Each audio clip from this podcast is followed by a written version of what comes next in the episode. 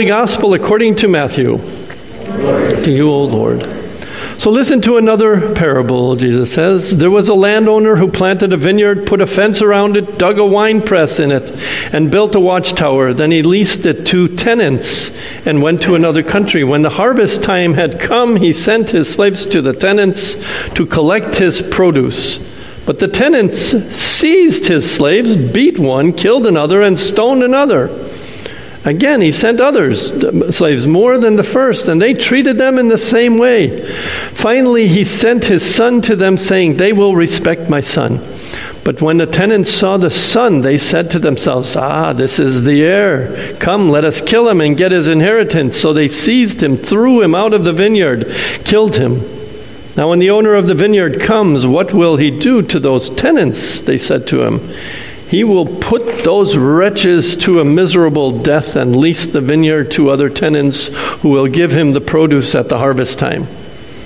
Jesus said to them, "Have you never read in the Scriptures, the stone that the builders rejected has become the cornerstone? This was the Lord's doing, and it is amazing in our eyes.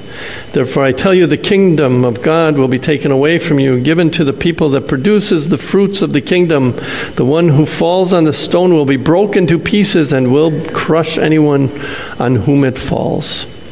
When the chief priests and the Pharisees heard his parable, they realized that he was speaking about them. They wanted to arrest him, but they feared the crowds because they regarded him as a prophet. The gospel of the Lord. Praise to you, O Christ. Please be seated. Isn't that a delightful text? Well, may the words of my mouth and the meditation of our hearts be acceptable to you, O Lord, our rock and our Redeemer. Amen. In the book, Neither Wolf Nor Dog, author Kent Nerburn draws us deep into the world of a Native American elder named Dan. Kent Nerburn quotes Dan talking about the First Nations people understanding of land. He states, "The white people surprised us when they came. We had seen others, strangers, before, but they were just other people like us, other Indians from different tribes. They would come and ask us to pass through our land." Dan continued, "But you see, it wasn't our land, like we owned it. It was the land where we hunted or where our ancestors were buried. It was the land that the Creator had given us. It was the land where our sacred stories took place. It had sacred places on it.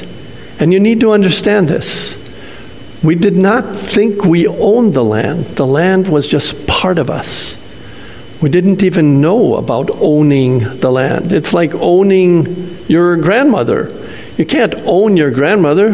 She just is your grandmother. Why would you talk about owning her?"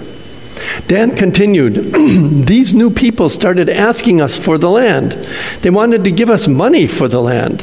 Our people didn't want this. There was something wrong to the Creator in taking money for the land.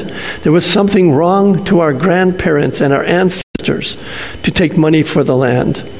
The Native American elder Dan seems to understand what Jesus is talking about when Jesus tells the story about the caretakers of the land who got to the point of thinking that they actually owned the land and had forgotten that the land was entrusted to them, but that they do not own it.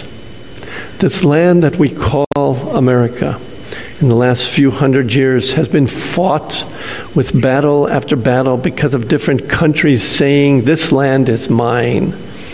On October 12th of 1492, sailing under the flag of Spain, Columbus landed in the New World, probably somewhere in the Bahamas, which they called San Salvador. Then came Pedro Alvarez Cabral, another under the Portuguese flag. And then Amerigo Vespucci and Ponce de Leon under the Spanish flag. Then the English entered the scene in 1497 with John Cabot, an Italian sea captain commissioned by King Henry the Seventh. The French claims to a shore of North America were based on the voyages of Giovanni da Verrazano in 1524 and Jacques Cartier in 1534. So between 1492 and 1542, the flags of Spain, Portugal, England, France, all brought to the New World. Were all brought to the New World, establishing their presence, despite the First Nations people, the indigenous people already living here.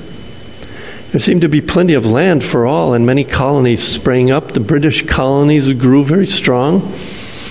And besides the battles against the people who had lived here for thousands of years already, between 1689 and 1748, rivalry between France and Great Britain had kept them at war. From 1689, 1697, King William's War, 1702, 1713, Queen Anne's War, 1744, 1748, King George's War, 1754, 1763, French and Indian Wars. Ushers, you can now bring the quiz to make sure they got all these dates down. The war's major purpose were to claim land and establish control. This land is mine, say the French. This land is mine, say the British, the Spanish, the Portuguese. And then on July 2nd, 1776, after the colonists won the Revolutionary War against the British and pushed out also the indigenous people, the colonists then said, "This land is our land." The government was formed and the United States of America was established. The world continues to see this land grab in many places, but the best known to us today was Russia entering into Ukraine, saying this land is Russian land, and Ukraine saying, no, it's ours. With this great loss of life, it makes sense that as victors, we grow to think that this land really belongs to us. We deserve this land. We own this land. We can easily begin to forget who this land really belongs to. Those who finally win the battle can easily feel justified in believing that they own what they conquered. On a smaller scale, we might say, I'm healthy because I took care of myself. I have this and that because I earned it and deserve it. It's mine, it's my life, my land, my house, my child, my game, my toy. I can do with it what I please. Our problems are the same as the tenants, for that is exactly who we are. We are the tenants who, because of our history, our hard work, our battles, conclude, let us try to become masters ourselves. The Tower of Babel story, not one we read today, but it makes the point also. Let us build this tower so that we can take the place of God. We build the tower up to heaven so we can remove God from God's throne.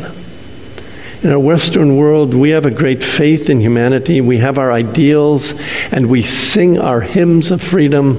We have noble traditions, and we have great spiritual energies to produce great ideals. But have we forgotten where these ideals, where everything really comes from? Have we as a society forgotten that we are caretakers of God's magnificent creation? Not to abuse, but to care. I'm convinced that if we root ourselves deeply in faith, in the spiritual life, not passively, but actively, grasping on to God's great love of all of creation, which includes humanity, and when we grasp more and more that we are loved purely because God is generous, good, kind, gracious, and loving, then I think we will begin to have this sense of gratitude and generosity and kindness, and our lives will reflect God's love and goodness to one another and all of creation. Because the twist isn't, as the people said, he will destroy, but he becomes the cornerstone. It is good when our eyes are opened in a way that we realize that we are just passing through. Perhaps this little story that I'm about to tell will help. A very proper lady went to a tea shop. She sat at the table for two, ordered a pot of tea, and prepared to eat some cookies which she had in her purse. Because the tea shop was crowded, a man took the other chair and also ordered tea. The woman was prepared for a leisurely time, so she began to read her paper. As she did so, she took a cookie from her package. As she read, she noticed that the man across also took a cookie from the package. This upset her greatly. She ignored it and kept reading. After a while, she took another cookie. So did he.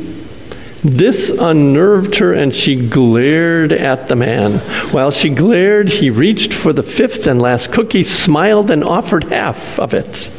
She was indignant. She put her money and left in a great hurry. Enraged at such a presumptuous man, she hurried to the bus stop just outside. She opened her purse to get a coin for her bus ticket, and then she saw, much to her distress, that in her purse was her package of cookies, unopened. The lady was not different from all of us. Sometimes we possess things, or we begin to act like it's ours. Not really. And then we come to think that it is ours because we keep taking from the bag. Sometimes, by the mercy of God, we have occasion to see to whom these things in fact belong. And when we see that, we have some little chance of being rescued from our misreading of reality.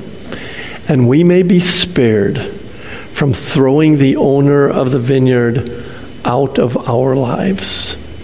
We may welcome God then into our lives as we begin to learn that the owner of the vineyard is not us at all. We are just the tenants. But God, whose only Son, Jesus Christ, is sent to us, is the owner of all. On this day, I end with this question as we think about our stewardship. How shall we respond? Amen.